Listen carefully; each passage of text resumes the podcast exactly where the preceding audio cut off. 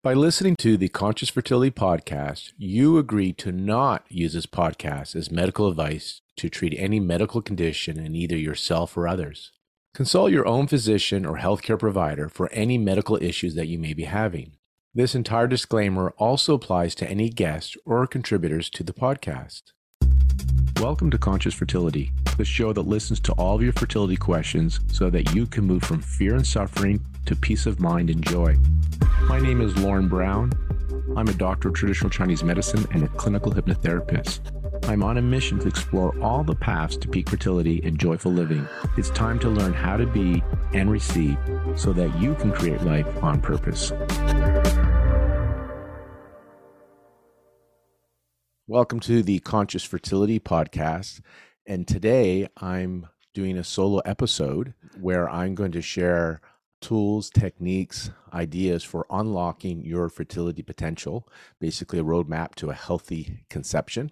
Those, hopefully, if you've been listening, you know who I am. For those that are listening for the first time, my name is Lorne Brown. I'm a doctor of traditional Chinese medicine. I'm also a clinical hypnotherapist and the clinical director of AcuBalance Wellness Center, and also the host of the Conscious Fertility Podcast. Now, I often share that the model that we do at AcuBalance that we really were some of the trailblazers in Vancouver, where we really brought together integrative fertility care and patient-centered care.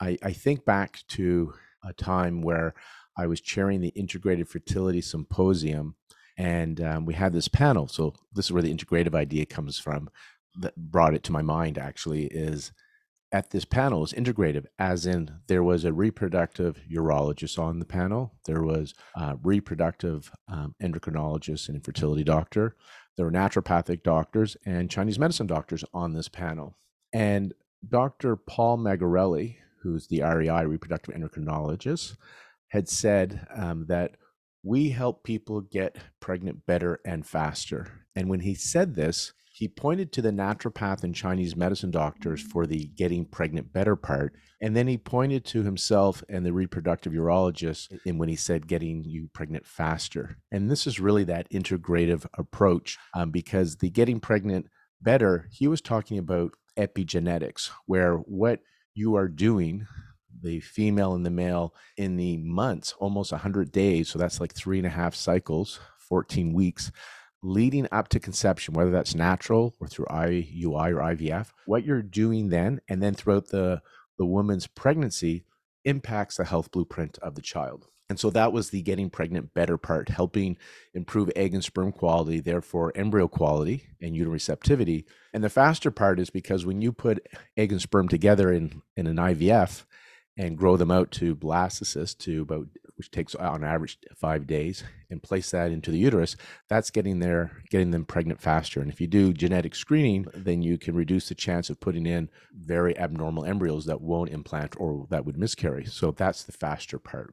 And so our focus what we agreed on when it comes to integrative care and i believe it's your focus as well um, those that are trying or wanting to grow their family is healthy baby and uh, we're less concerned whether that happens in the bedroom or in the lab, as long as the goal is healthy baby, and after this, healthy mom. And if there's a father in this, then healthy male partner. But regardless, we want healthy parents, healthy baby. And that healthy baby comes from healthy egg plus healthy sperm plus healthy uterine environment. And as I just mentioned, that recruitment for the follicles um, that contain the eggs is about a one year process and it seems like the last 100 days is when that follicle has um, goes through a lot of maturation a lot of growth and is really impacted by its environment um, the cellular environment in which it grows in. And so this is why preconception care is important because the growth of the eggs in that ovarian follicle in humans anyhow is a, a, good 100 days three to four month process from that resting follicle stage up until ovulation or if you're doing an ivf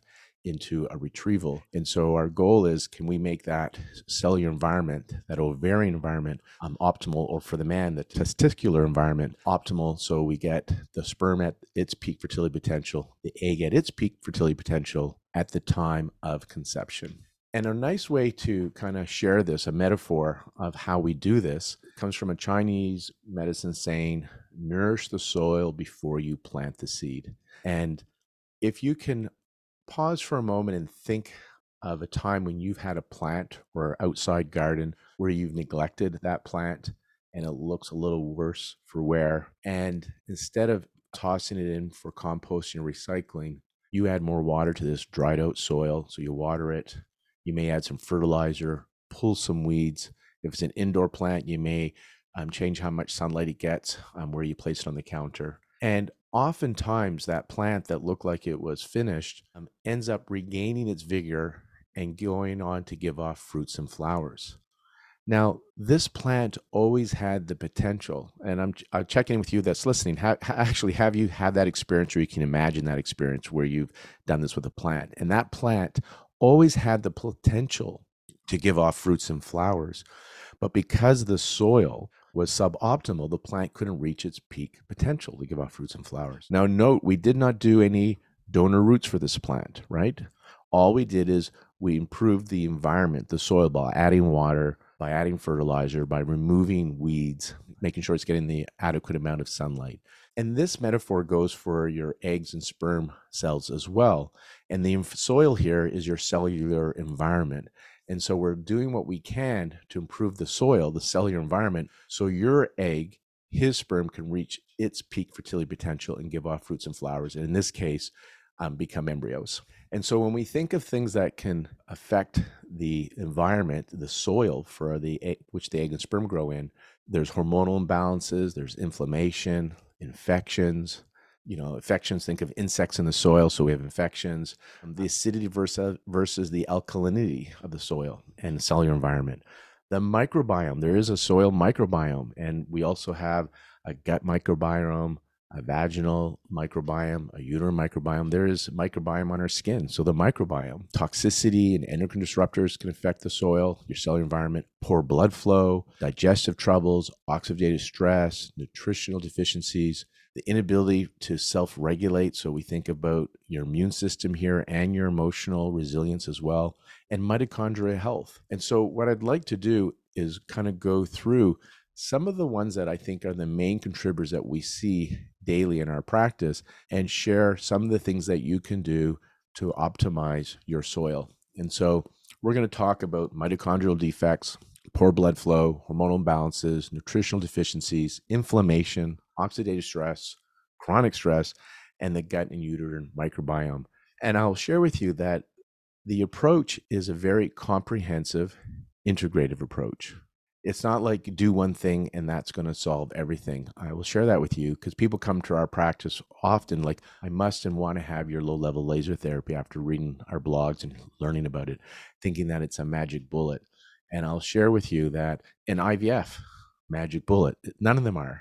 Okay. I, unfortunately, none of them are. Um, however, there is a multidisciplinary integrative approach and when you do this, it really can nourish your soil. It really can support your cellular environment, which can improve your overall health and well being on a cellular level. You're made up of trillions of cells, which also leads to helping you reach your peak fertility potential. And the things that we're going to talk about are diet, lifestyle, eliciting a calm and relaxed state, having community, these are all things that are important that people often neglect because they're simple. You don't have to really pay for them as an extra for them. You're going to eat, so you can just choose to eat differently. Lifestyle, we're talking about adequate rest, movement, exercise, and deep, sufficient sleep.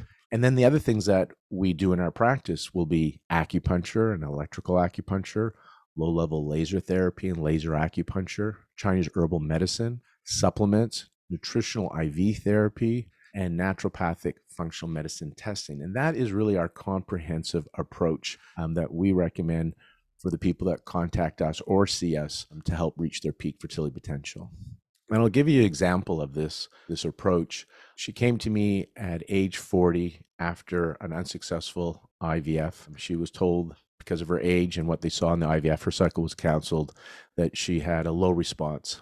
When she came to me, she also shared that she had very bad PMS and menstrual pain. She was always cold, felt fatigue, was overweight, and struggled with constipation. So we worked with her for almost three and a half months. There's that 100 days, right? And during that 100 days, her PMS diminished to the fact to the point where that cycle she didn't her last cycle she didn't even know her period was coming. Um, her menstrual pain went from like a 9 out of 10 to a 1 out of 10 no longer requiring any anti-inflammatory or pain medication. She warmed up so she wasn't experiencing cold she had more energy she wasn't struggling with fatigue or constipation anymore and she lost without counting calories i think it was over 15 to 20 pounds in that period of time. And her clinic um, really pushed her into doing another IVF sooner than later because her last she's 40 and the one that she did three and a half months ago she had a low response to that to the medication. We were encouraging her to give another month or two and even try naturally because we saw such a change in her soil right? All those symptoms had gone away. Because of age and the pressure she went forward. We supported her in that and um, her ivf was a totally different outcome as she conceived twins when they did the um, tr- they transferred two and and she ended up having uh, twins as well, birthing those twins. So let's go through then the issues with the soil. And so the first one I want to talk about is inflammation. And chronic systemic inflammation can lead to accelerated biological aging. And that leads to premature degenerative diseases and I believe premature fertility decline. And um, there's a term coined inflammaging, and that's that chronic systemic inflammation leading to accelerated biological aging. So they call it inflammation Maging. And in that story I just shared with you with a woman that was 40 that had a poor response to her IVF, her PMS, menstrual pain, constipation, cold fatigue all went away. So she had a chronological age of 40, but biologically her body's responding much older, say call it 46. And our goal was can we help her become biologically 40 again because she was chronologically 40, but maybe she was behaving like biologically 46. And um, through the diet through lifestyle changes, through Chinese herbal medicine and acupuncture and supplements.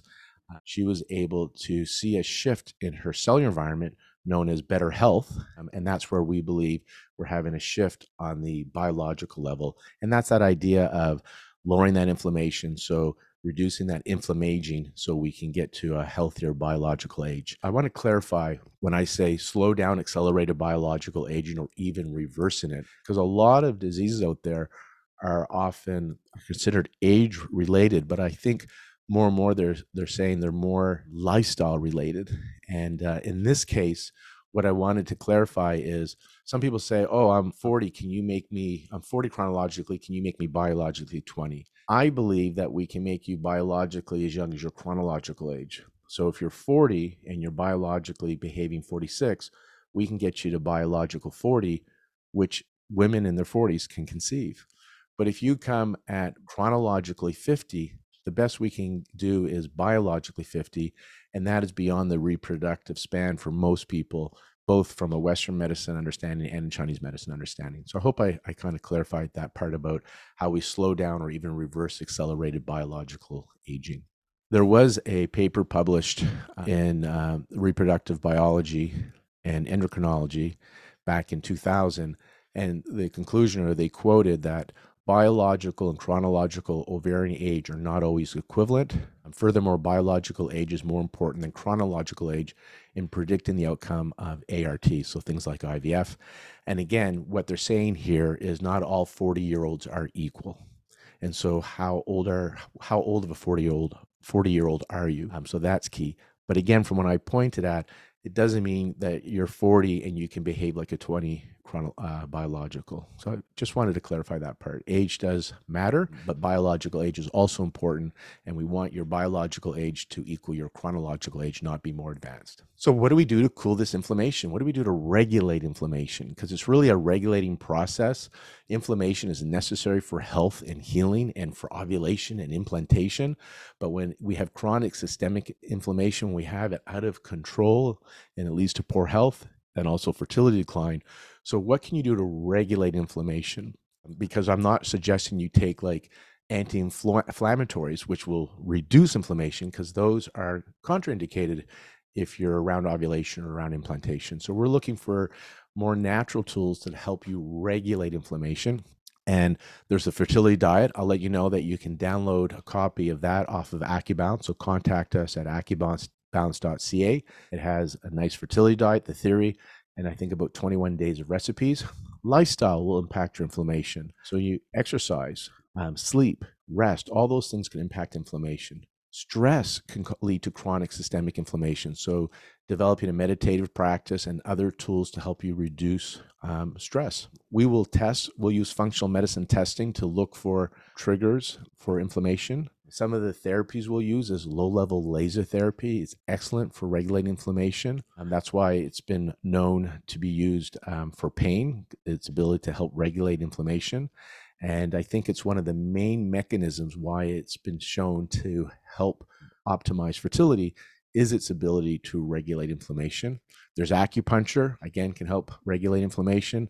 Then there's certain supplements, Chinese herbal medicine, and nutritional IV therapy. And this is where we come back to that multidisciplinary approach, that comprehensive approach to help regulate inflammation. Again, why? Well, chronic systemic inflammation can lead to many diseases, including premature fertility decline. And our approach is to look at, um, because um, that chronic systemic inflammation, by the way, leads to accelerated biological aging, premature degenerative diseases, and premature fertility decline. So, again, diet, lifestyle, um, eliciting that relaxation response, so stress reduction, and then low level laser therapy, acupuncture, supplements, Chinese herbs, and nutritional IV therapy. So the mitochondria are often considered the batteries of the cells. This is where you get your cellular energy from, creating the cellular energy, these mitochondria. And when it comes to fertility, this is what we believe is the issue as we age. Older eggs and older sperm um, leads to um, less pregnancy rates and higher risk of miscarriages and birth defects because a lot of energy is required for that embryo to divide. And so think of it while it's in your fallopian tube coming to the uterus, or while it's in the IVF lab growing out to a blastocyst to that day five. That requires a lot of energy. And the mitochondria of the embryo comes from the, the female egg. And also, it requires a lot of energy for implantation. And so, this is why we want to have good mitochondrial health. And, you know, you would think of um, of tissues in our bodies and organs, which would have the the largest concentration of mitochondria, and you would guess the heart because the heart has to pump all the time, right, from once you're alive, ongoing. And surprisingly, the highest concentration of mitochondria not is not in the heart, but in the ovaries. And, and again, makes sense then because this is where we're going to create um, life from. So again, that mitochondria from the the eggs are transferred to the embryo. And it's important to have good mitochondrial health because we need that for cellular energy to lead to that embryo dividing as it grows and for that energy needed for implantation. So, what can you do to improve your mitochondrial function? Well, again, the fertility diet that we have available on acubalance.ca, contact us for that because it's more about the things that are not good for you that can really impact your mitochondria. So we want to bring those out of your diet. And then there are obviously certain nutrients that can support mitochondrial health. Again, going back to lifestyle, exercise, sleep, rest stress reduction. So, going back to the meditative practice, acupuncture is an excellent tool for reducing stress as well. Meditation, yin yoga, um, walks in nature. There's many things, guided meditation, many things you can do to support you with stress reduction. There's some naturopathic functional medicine testing we do as well at our practice to look at your mitochondrial health. And then some of the other interventions that we like that are fairly non invasive um, to help support mitochondrial function, those batteries of your cells, is low level laser therapy. So, again, low level laser therapy, one of the main mechanisms why it helps with injuries, um, and in this case with fertility, is its ability to support mitochondrial function, improve it. And I think of it as you remember our plant analogy? Um, when it comes to laser therapy, it's like the sunlight. So plants take the sun and convert that energy through photosynthesis for the plant. And our cells absorb these photons, red and infrared light, from the low level laser therapy and converts that into energy, ATP, that's the cellular energy, in the mitochondria. And so that's part of the excitement around low level laser therapy when it comes to fertility and other uh, conditions like um, injuries. You're probably familiar with the supplements like coenzyme Q10, and there's other supplements. That's the most well known one when it comes to fertility.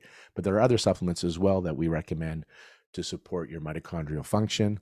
Chinese herbs um, have been shown to improve ATP. Um, that's the cellular energy, energy production. Um, and that's been shown um, in some mouse studies where they've given certain herbs.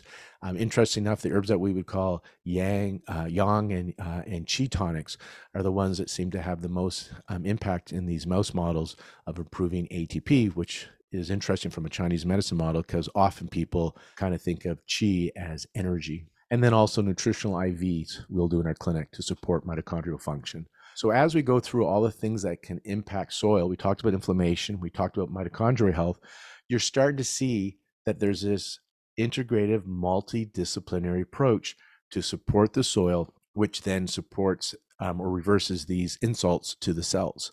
And again, you're going to see the pattern that it's pretty much the same thing we do. It's a common thing that we do this multidisciplinary holistic approach because when we do this, we're seeing so many things, so many factors change on the level of the cell, on the level of the soil. The gut microbiome can impact your overall health and fertility. Um, your gut microbiome is responsible for, so, for a variety of crucial functions in the body particularly due to its communication with the immune and neuroendocrine systems.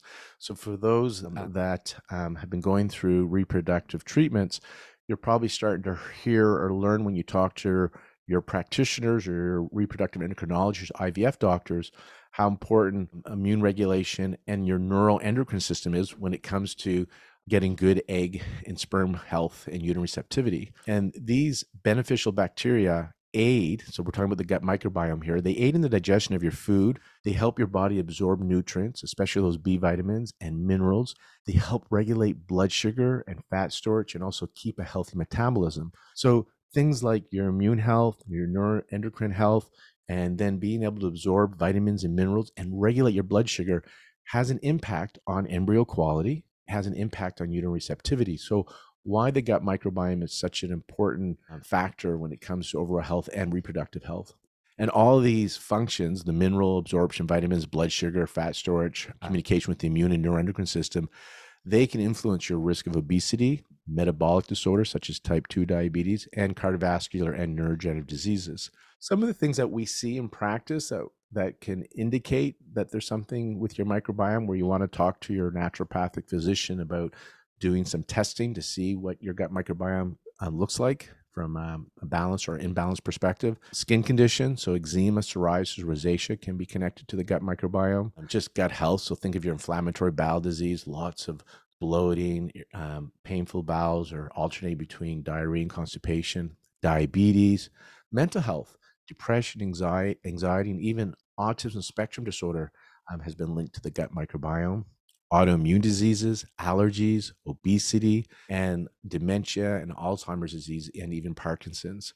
Um, we'll talk a little bit later about laser, low level laser therapy with, with respect to Parkinson's. And now uh, in reproductive medicine, they're looking at the uterine microbiome and how it could possibly impact implantation failure. And from the AcuBalance approach, where we integrate Chinese medicine and naturopathic medicine, we realize that these systems we believe communicate with each with each other and so if you have a gut microbiome issue this can affect other microbiomes in the body and so we want to address the gut microbiome as an important one. It's one of the easier ones to address to um, to get to address and as well as the vaginal and uterine environment. Since we now know that the vaginal uterine environment can now impact implantation success and we're looking at the gut microbiome how it impacts your soil your cellular on a cellular level, which um, we think can impact uh, embryo quality from the egg and sperm. So, what do we do for the microbiome? How do we heal it?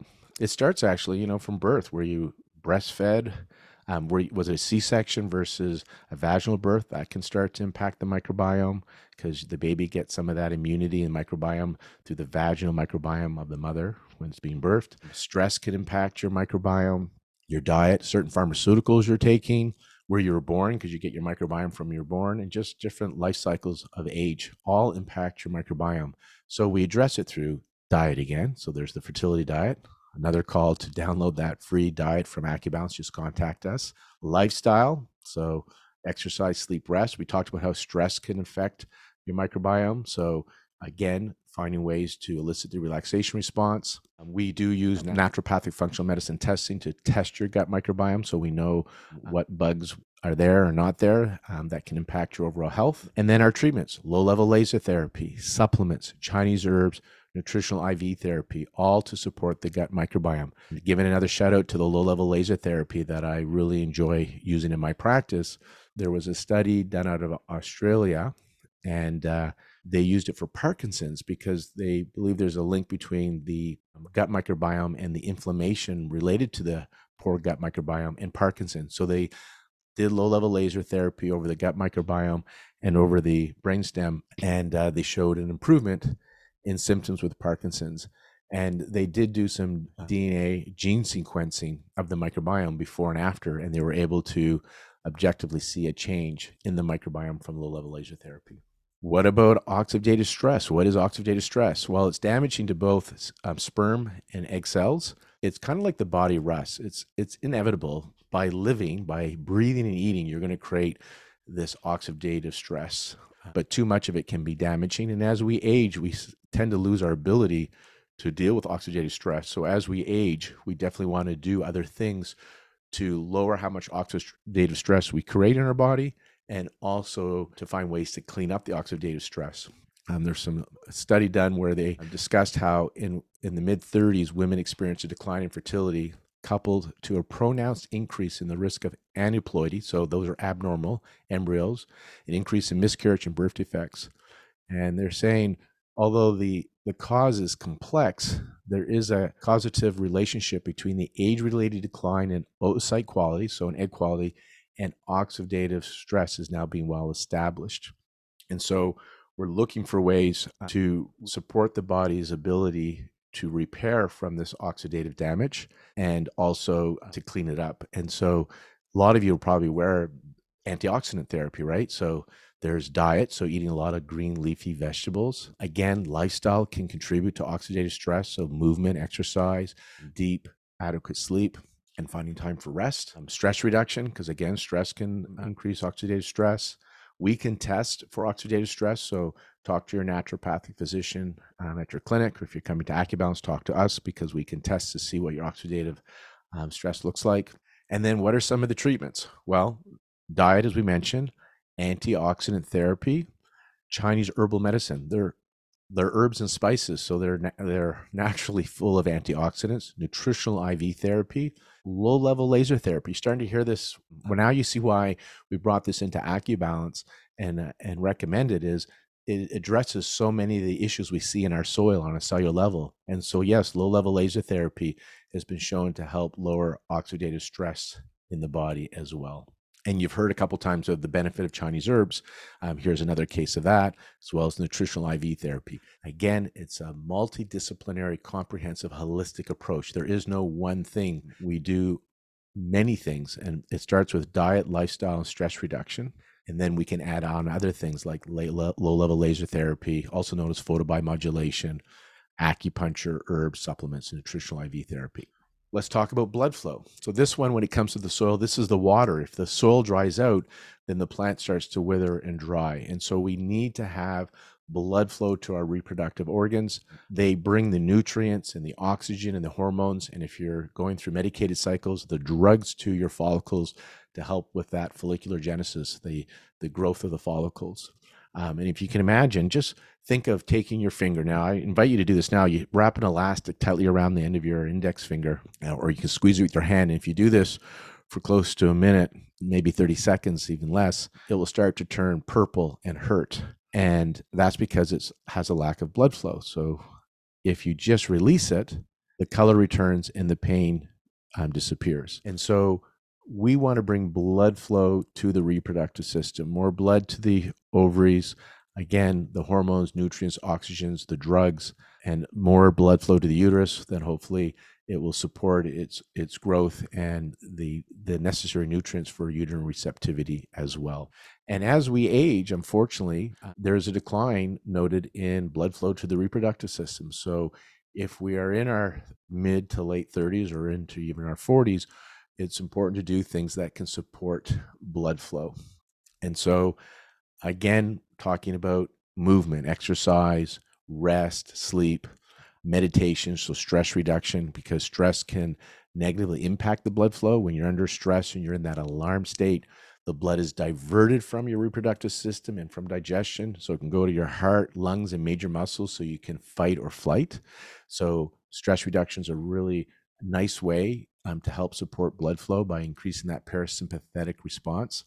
Acupuncture has been shown to increase blood flow. There's been research on this. When you do it twice a week for a minimum of four weeks, they were showing that how that increased blood flow to the reproductive um, system. So um, that's one of the more common reasons why um, IVF clinics in their early days um, would recommend women go for acupuncture to bring more blood flow to the reproductive system. As we said, more blood to the ovaries, nutrients, oxygen, hormones, IVF drugs, as well as more blood to the uterus if you're doing that frozen transfer to support uterine receptivity.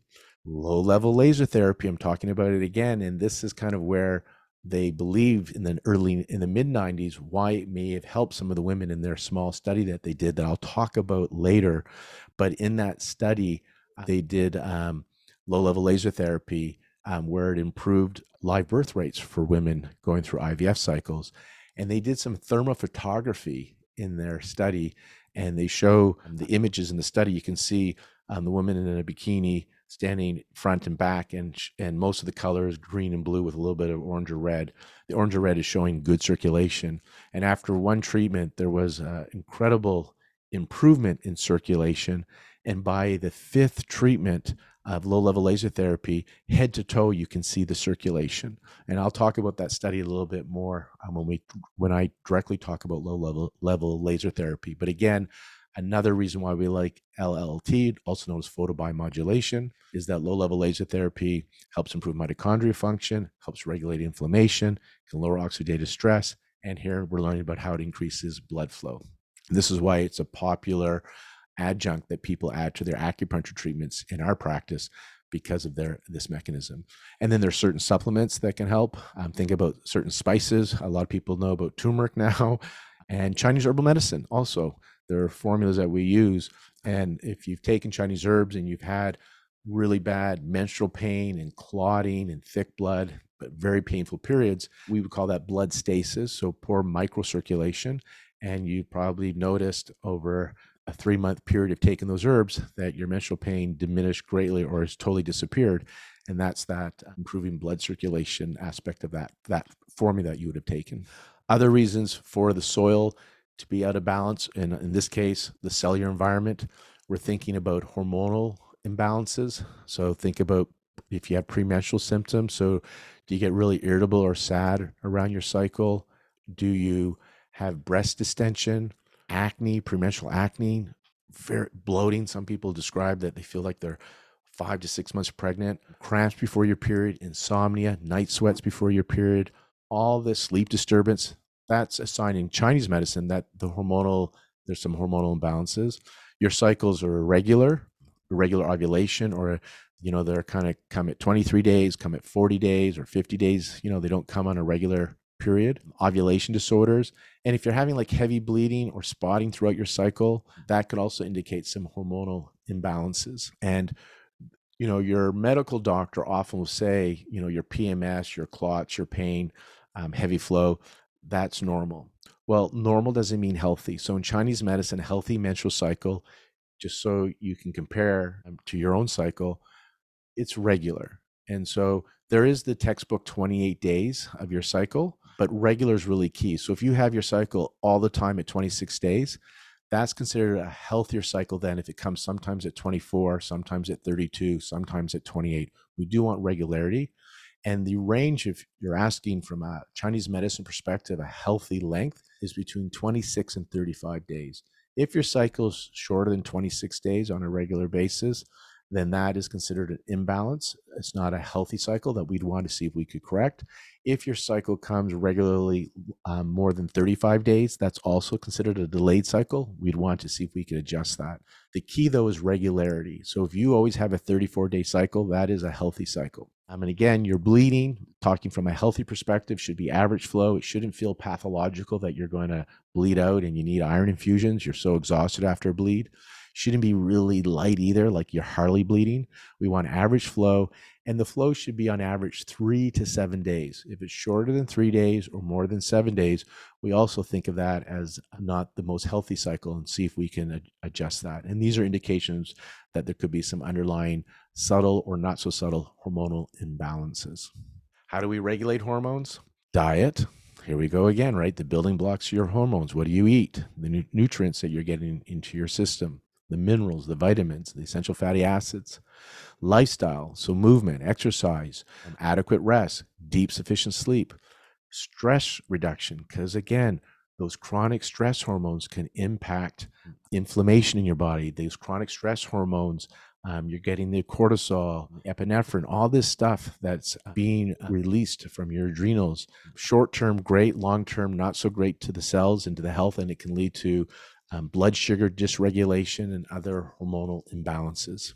And then what do we do to regulate hormones? Acupuncture, Chinese herbs, supplements, nutritional IV therapy. So, again, seeing this multidisciplinary, holistic approach is kind of um, the way we like to do this. Let's talk a little bit about acupuncture. Acupuncture has become really popular when it comes to reproductive health. There was a recent study that came out in July of 2023. It was a meta analysis looking at over 4,700 women. And in this, they shared that those going through IVF cycles having acupuncture had an increased implantation rate by 28%, had an increased IVF clinical pregnancy rate by 33%. And here's the most important one increased live birth rates by 33%, and a decrease risk of biochemical pregnancy by 51%. That biochemical pregnancy is when you get the positive um, blood test, um, but we don't make it to the heartbeat on the ultrasound. So it just shows up chemically on your urine test or on the blood, but we don't get to the heartbeat. So that would be your uh, a chemical pregnancy. And it was reduced by 51%. So the thing I want to share about acupuncture is timing and dosage matters. What I see has become very popular is the transfer day acupuncture. That's what this research was kind of about on transfer day. That's what the, that was discussing. But in the research, they showed that if people came for a series of treatments leading up to the transfer day, that's where you get your best results. And that's what we've seen in our practice. Olive did a um, a chart review, Olive Fertility in Vancouver, where we're integrative and go on site for transfer day acupuncture. We also showed when they looked at two years of frozen embryo transfers that were genetically screened, so putting back euploid embryos, normal chromosomal embryos. Um, the patients that had transfer day AcuBalance on site had a higher pregnancy rate and a lower miscarriage rate. And then when we looked at the data a little bit more, this was just a chart review, it wasn't like a big study. They showed that those that did seven or more treatments leading up to transfer day, plus had acupuncture on transfer day, had even a higher pregnancy rate, lower miscarriage rate.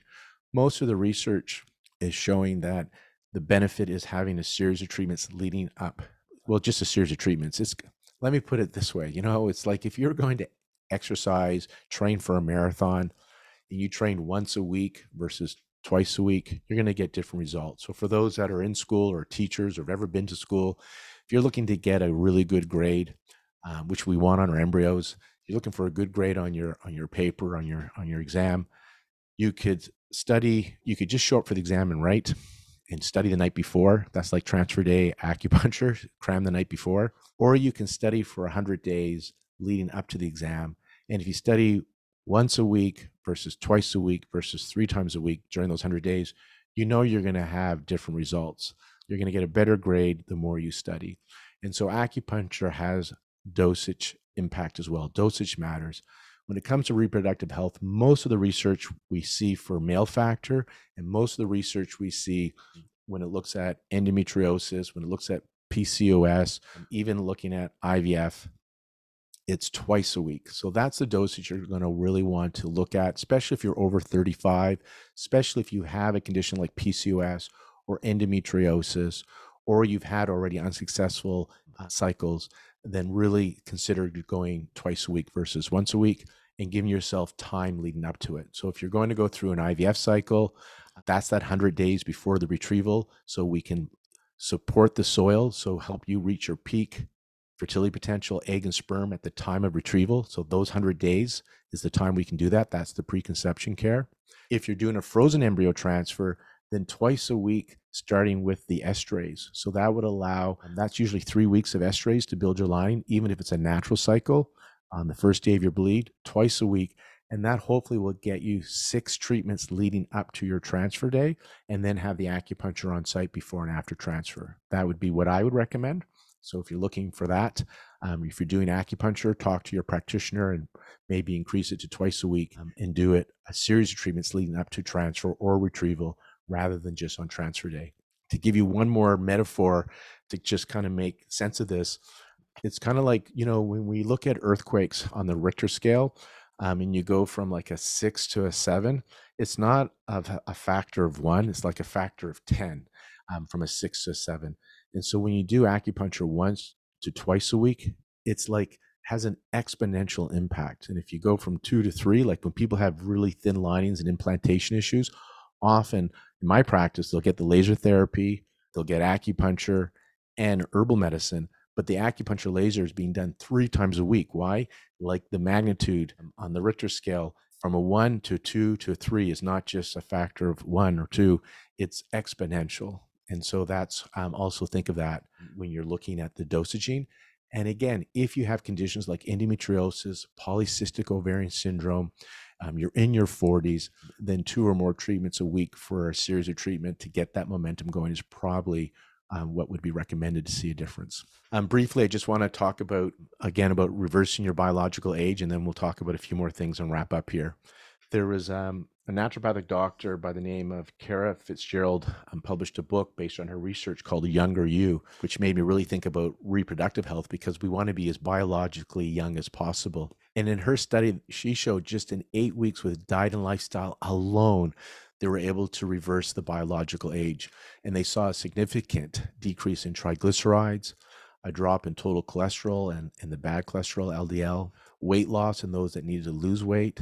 They saw a lowering of inflammation, improved energy and mood, resolution of skin issues, less joint pain, fewer headaches, improved gastrointestinal health. And they even looked at some of the methylation markers and they saw an improvement in methylation markers, which they measured by levels of homocysteine, B12, and folate. And this was without any supplementation. I share this with you because we're talking often about the approaches of this multidisciplinary holistic approach, which is an appropriate diet and an appropriate lifestyle, right? We talk about that. So, sleep, rest, movement, and stress reduction. So, what was their intervention? So, to get the positive influences for reversing the biological age, the markers I just shared with you in just eight weeks was having the right diet, they said. So, again, call out for you to go to acubalance.ca contact us for the AcuBalance fertility diet because that is the right diet for for regulating inflammation and lowering blood sugar. Relaxation, cuddling, meditation. So those are tools and techniques to help elicit the relaxation response to help elicit parasympathetic nervous system, which is important for reproduction. Sleep, movement, and good gut bugs. So I'm going to say that again: diet, relaxation, cuddling, or meditation sleep, movement. So there's the diet lifestyle, and then addressing the the microbiome, having good gut bugs can reverse your biological age. And then we talked about what do we do for good bu- gut bugs as well?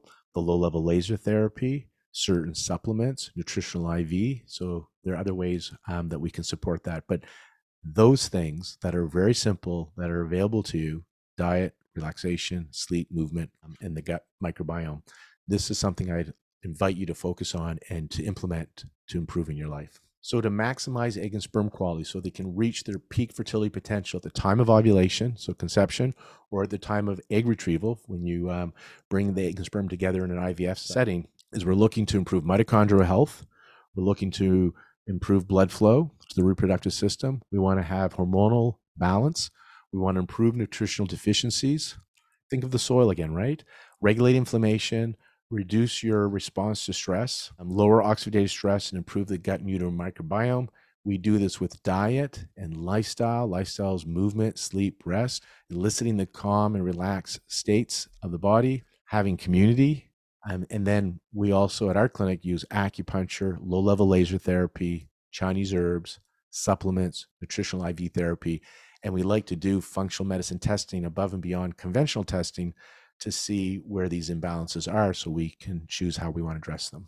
So, putting this back into action, I want to share another um, story of a woman that came to me after her IVF cycle where she had seven embryos tested, which is an amazing number of embryos to get tested. So, she was able to grow out seven embryos to day five. She's age 40, and all seven came back abnormal, which was devastating for her her profile, her symptoms, age 40, she was kind of described herself as somebody that was highly inflamed. Um, so basically, in that sympathetic dominance uh, nervous system, she had skin issues. Um, she had body pain, a lot of neck and shoulder tensions, and struggle with headaches. She had insomnia.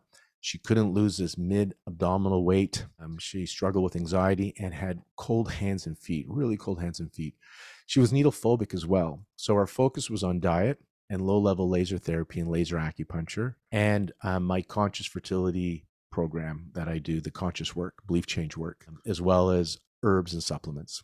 She did have some acupuncture, but it was minimal acupuncture because of her severe needle phobia. And so the focus was on the conscious work and on diet, lifestyle, and low level laser therapy. And we worked with her for six months, and um, she had good improvement in all the, the, the weight. She lost her weight. Her mood improved. Her hands and feet warmed up. Um, she saw a reduction in headaches, great reduction in headaches and, and shoulder tension, and her sleep improved. And so again, there's that chronologically 40, but biologically overly inflamed and probably much older biologically than 40. And she came to this place through the conscious work where she when she first came, she was desperate to have this baby. Like she was in panic. She was looking at places to go around the world to try these experimental um, IVF techniques. And um, after our six months of treatment, she developed so much resilience and confidence in herself. And I remember she saying that I want this baby, but I'm now okay if I don't have this baby. She, there was a shift that happened for her. And she was able to conceive at 41 naturally her baby. Now remember, she did IVF. All seven embryos were tested, all said abnormal. She conceived her baby naturally after six months of the interventions that we did, and she saw a shift in her soil. Her health improved, quality of life improved. And then shortly after the birth of her of her baby, within a few months, she conceived baby number two naturally, but unfortunately that miscarried. And she came back to our practice she wanted to tune up. So we did laser therapy again, some herbal medicine, and we just reviewed the tools that I teach in the conscious work that I do usually over five to 10 sessions. So we just did a, mm. a review and she started using those tools again um, at home, the conscious work. And um, uh, what some of my patients uh, nicknamed the baby manifestation technique, but it's really just conscious work. And she was able to conceive at age 42 and a half, baby number two naturally. So somebody who went through IVF, all embryos tested abnormal, became chronologically older, but I believe biologically younger, and was able to conceive both baby one and two, baby one at 41 and baby two at 42 and a half naturally. What about men? Does sperm matter? Absolutely. One of my podcasts on the conscious on the conscious fertility podcast, I'm Dr. Paul Turek, who's a reproductive urologist. Um, shared some data how uh, the male sperm can impact unexplained infertility, poor embryo development and miscarriages. So often um, when the women is over 35, they'll blame the female, even if they can't find anything. If she's under 35, then they start to think about the man. I think, regardless, we should think about the man. It takes two to make a baby. And so, if you're work, struggling with unexplained infertility, or in the lab, you're seeing poor embryo development those first five days, or you're getting pregnant miscarrying, then even though the semen analysis may look normal, there may be some other underlying issues that are not being picked up by the semen analysis that are contributing to your infertility and miscarriages. And this is me talking um, or sharing some of the points from the podcast from Dr. Paul Turek. So uh it does take sperm to make a baby still. And I'll share a story. Of the gentleman that came to me, he was 37, his wife was 31, and they had done an IVF ICSI. So um, the sperm was so poor because his count was 7 million. They did ICSI, um, which is where they inject the sperm into the egg. And um, they had three nice embryos on day three, but they slowed down and none of them grew to day five. Now, just to share, when she came as a couple, they both came, she's 31, she had constipation, was freezing cold, terrible menstrual pain. Reminding me of the story I shared with you earlier about the woman with twins at age 40, but she's 31. Because she's 31, they looked at her age and said, You're fine. In Chinese medicine, if you're freezing cold, if you have constipation, menstrual pain, that is not the uh, optimal environment to create the peak fertility potential or uterine receptivity. We do, you know, you cannot plant the seed in the winter into frozen soil, right? And so, from a Chinese medicine concept, if somebody's always cold, that is a poor prognosis for fertility. So we want to warm you up with acupuncture, moxa, herbal medicine, dietary therapy. So she got treated as well, by the way. She had herbal and acupuncture treatments and supplements. And then obviously him, his count was 7 million. Um, in the IVF clinic referred him to us because they did what they could do, which was ICSI, and it didn't work. So we changed his diet. We changed his lifestyle. He came twice a week for acupuncture for about six to eight weeks regularly. We gave him Chinese herbs and supplements. After about six weeks, we reduced his acupuncture to once a week, continuing on the supplements and the herbs. Four months later, he did a semen analysis, and his count was 25 million for 7 million to 25 million. And the love that the reproductive endocrinologist at the IVF clinic over at Olive said the, the following to him When you came to us, ICSI IVF was warranted. Your count was 7 million. Your semen analysis now shows your count's 25 million. So from this, you probably can conceive naturally. So why don't you try three more months naturally? And if that doesn't work, we can do another IVF. And they did conceive within that three month window naturally. They come back to my practice two years later um, because they're trying to conceive baby number two and his semen analysis was poor again and so we went back to the diet because he went back to all his old habits so we changed his diet his lifestyle we did the supplements chinese herbs and just a few acupuncture sessions and uh, we never got to do a second semen analysis because they conceived baby number two naturally. If you stick around now, I'm going to just talk a little bit more about low level laser therapy, and then I'll talk also at the end about the conscious work I do. So low level laser therapy, way, way back when used to be called cold laser therapy.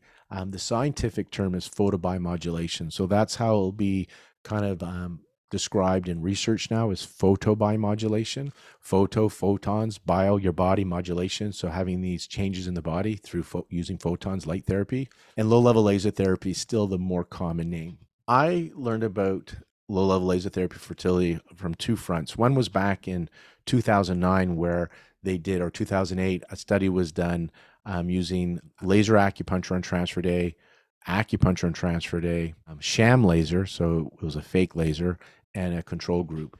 And the laser group had a 15% increase in implantation on transfer day um, when it was done on transfer day over the sham laser, over acupuncture, and over the control group. So we introduced laser acupuncture on transfer day um, 2008, 2009 after this abstract was released. What really got me interested was its effect on um, improving embryo quality. So not transfer day. Because remember, on transfer day, the embryo is in the lab. So we can only help with uterine receptivity. We can only help with implantation when we do a treatment on transfer day, or when we're doing treatment leading up to a frozen embryo transfer, which I mentioned earlier, um, twice a week for at least three weeks leading up to your transfer. And if you again have endometriosis, PCOS, or other imbalances or repeated failures, then you probably want to start even sooner than that. But back to this research I want to share.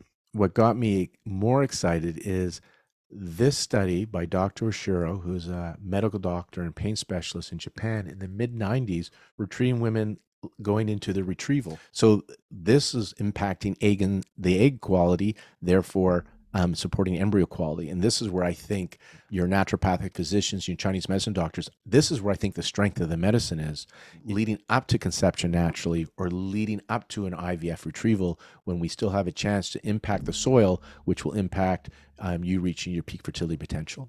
And what had happened is he discovered this by accident. And so he was treating a woman in her early 50s for back pain who was in menopause.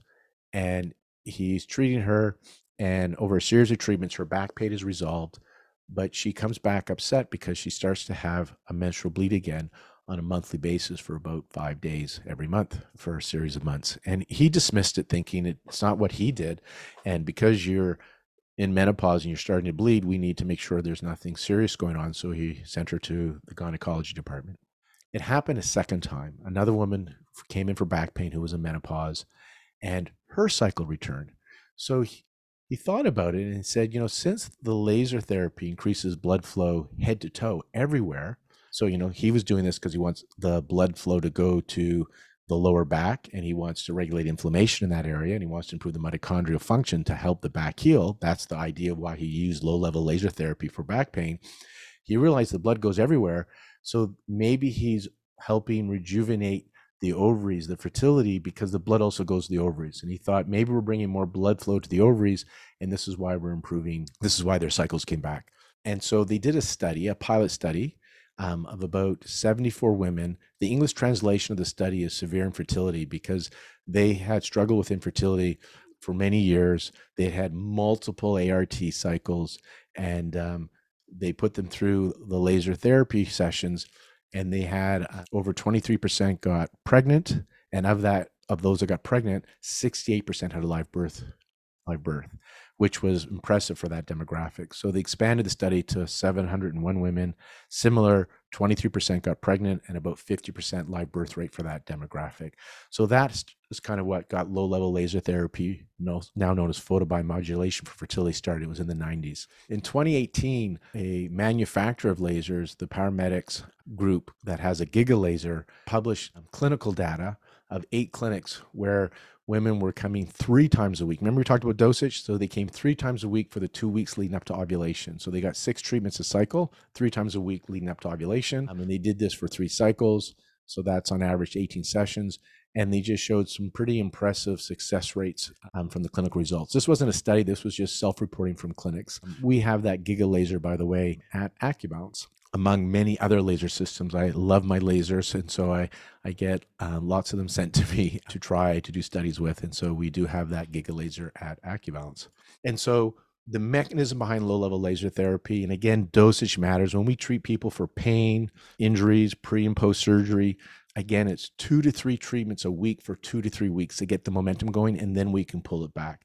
Depending on what your reproductive issues are and your diagnosis, I don't know how long that would be until I would see you, but on average, most people will do two or three a week for at least three weeks mm. to get things started. And the mechanism behind laser for fertility, low level laser therapy has been shown to improve mitochondrial activity in ATP production. So that's that cellular energy. That's important. Going back to our soil analogy, plant absorbs the sunlight, turns into photosynthesis into energy.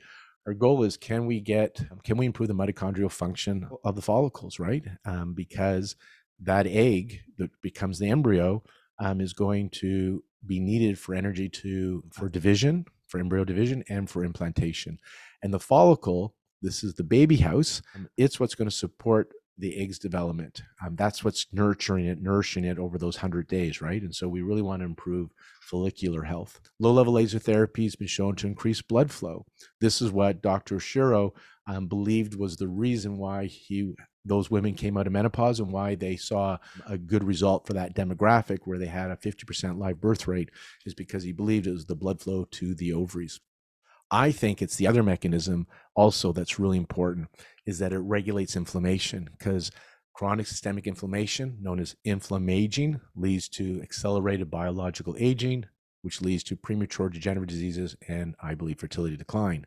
The other mechanism is the gut microbiome, which is why I think the Giga laser did so well is because it covers such a large area. It's a big surface area, this laser.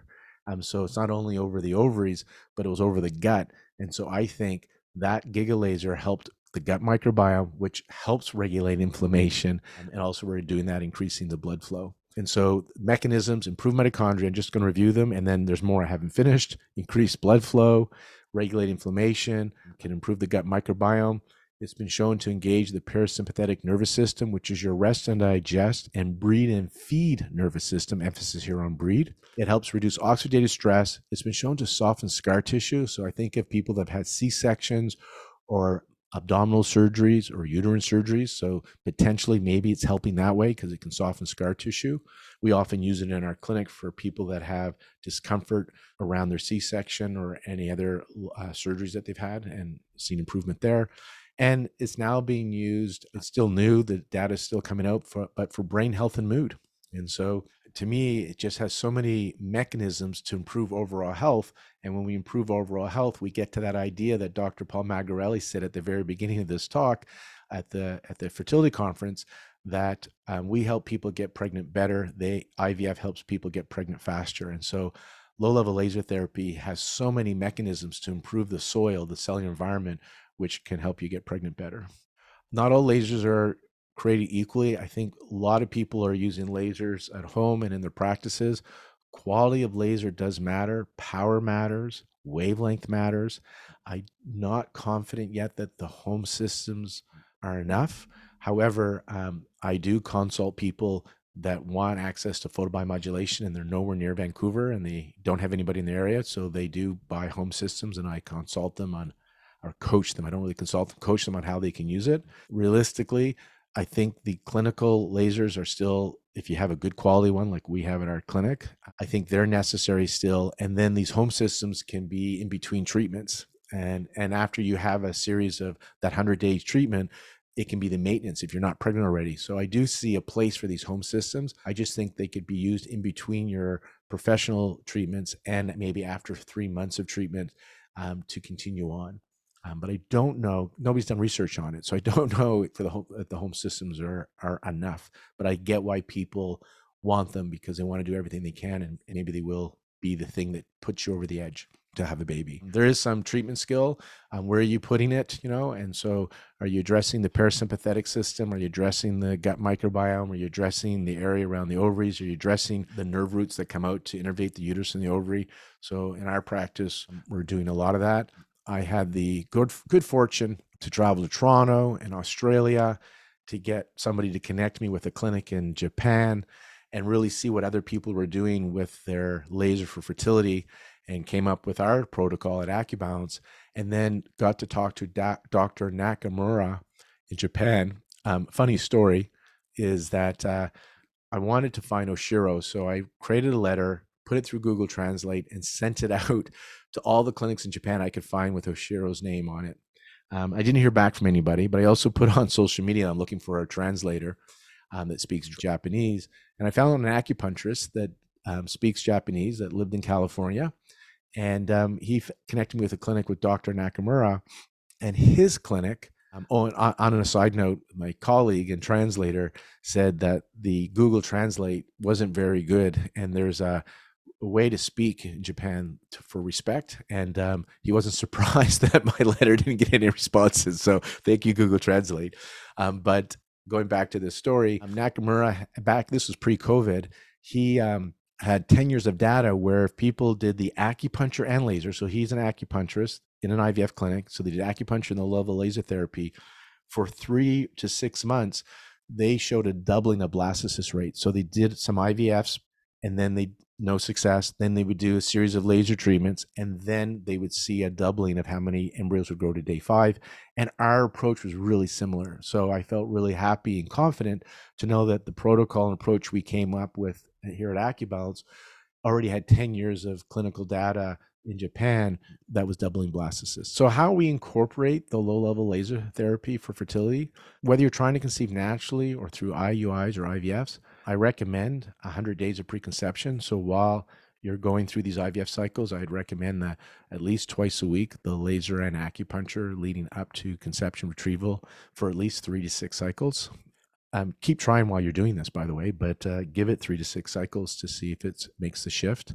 If you're going through an IVF, then twice a week during the stimulation phase. So while you're stimming to grow those follicles. And then we do treatments post retrieval because laser, low level laser therapy has been shown to be help with recovery, reduce pain um, and swelling when you do a series of treatments before and after surgery. And so if you're doing the treatments before retrieval, that's the stim phase twice a week. There's your treatments before surgery because a retrieval is surgery. And then a day or two after retrieval, ideally the next day, I like to do another treatment just to help with the blood flow, the swelling, the edema, so we can get ready for a future transfer. And so just accelerate that healing. So post retrieval. And if you're doing a frozen embryo transfer, three weeks um, leading up to the frozen embryo transfer. So usually when you start Estrace or if you're doing a natural cycle, when you start your bleed, as I said earlier, if you have PCOS, if you have endometriosis, if you have a history of already um, implantation failure or unsuccessful IVF cycles, then you may want to start more than three months, three more than three weeks before your frozen embryo transfer. Because again, we're not just going to use laser. We want to look at diet, supplements, lifestyle, herbs, acupuncture, IV therapy. We want to see what we can do to shift your terrain to make it more receptive for more uterine receptive. And then what's really popular is we go on site at Olive for the day of transfer, um, and that treatment's before and after transfer on site at Olive, you do need to contact AcuBalance to schedule that. It's not scheduled through Olive, it's scheduled through AcuBalance. And uh, people that have PCOS, endometriosis, male factor, egg quality, these are the people that we're usually introducing low level laser therapy for. Wanted to mention the diet and the mind body work, just to remind you that we have the AcuBalance fertility diet available to you. You just got to contact us at, at AcuBalance to get a copy. The AcuBalance diet and many diets out there reason they they may look different, but they all can help is if they lower inflammation, if they lower oxidative damage, if they can regulate blood sugar and provide adequate nutrition nutrition to the cells, they're going to be helpful. And so it's more about what you take away from your diet often than what you're putting into your diet because a lot of the things can insult your soil. And again, that's available from acubalance.ca contact us or see us at the clinic to find out the supplements we use. And then you're here listening to the Conscious Fertility podcast. Your issues are in your tissues, and um, our goal here is when your when your body's in alarm, it's using up resources to fight or flight, and that means these resources, this energy, is not available for healing, creativity, and reproduction. And when we can elicit the relaxation response and take your body out of alarm and into safety, then we free up these resources for healing, creativity, and reproduction. And so um, I invite you to continue to listen to the Conscious Fertility podcast. And I do um, conscious work online through telehealth. And also, if you come to my clinic, I combine the acupuncture laser with the conscious work in my sessions as well. You just got to contact the clinic to learn more about that. And to just put this into context, where I think this baby manifestation conscious work is so important is one is it gives you that peace of mind, the emotional resilience, which we all need in life anyhow, and especially when you're on a fertility journey. This woman came to me at age 35, diagnosed with premature ovarian insufficiency her antral follicle count um, they said they found nothing, no eggs when they did the antral follicle count. Her FSH was over 40. Her AMH was kind of undetectable under 0.1. And she wasn't ovulating, evident by um, a series of progesterone tests over several weeks and months. There was no change in progesterone level. So her diagnosis was premature ovarian insufficiency. We did conscious work with her. That was, a, I think, the main modality. We did low level laser therapy twice a week with acupuncture we did do herbs and supplements. So again, comprehensive, multidisciplinary, holistic approach. The conscious work, you could just see the shift in her week by week, and um, she was able to go back into her. If you listen to some of the podcasts, you talk about inner child or younger self. She did a lot of work on her younger self. She was so great taking these tools and doing them at home. I'm the facilitator some people come and just have me facilitate once a week, but it's meant that I teach, facilitate these tools, and then you go and do them daily in your life. And she did this. And she had that transformation in her life. And she was convinced she was going to have this baby. She knew it. IVF, she wasn't open to IVF or, or, or donor eggs.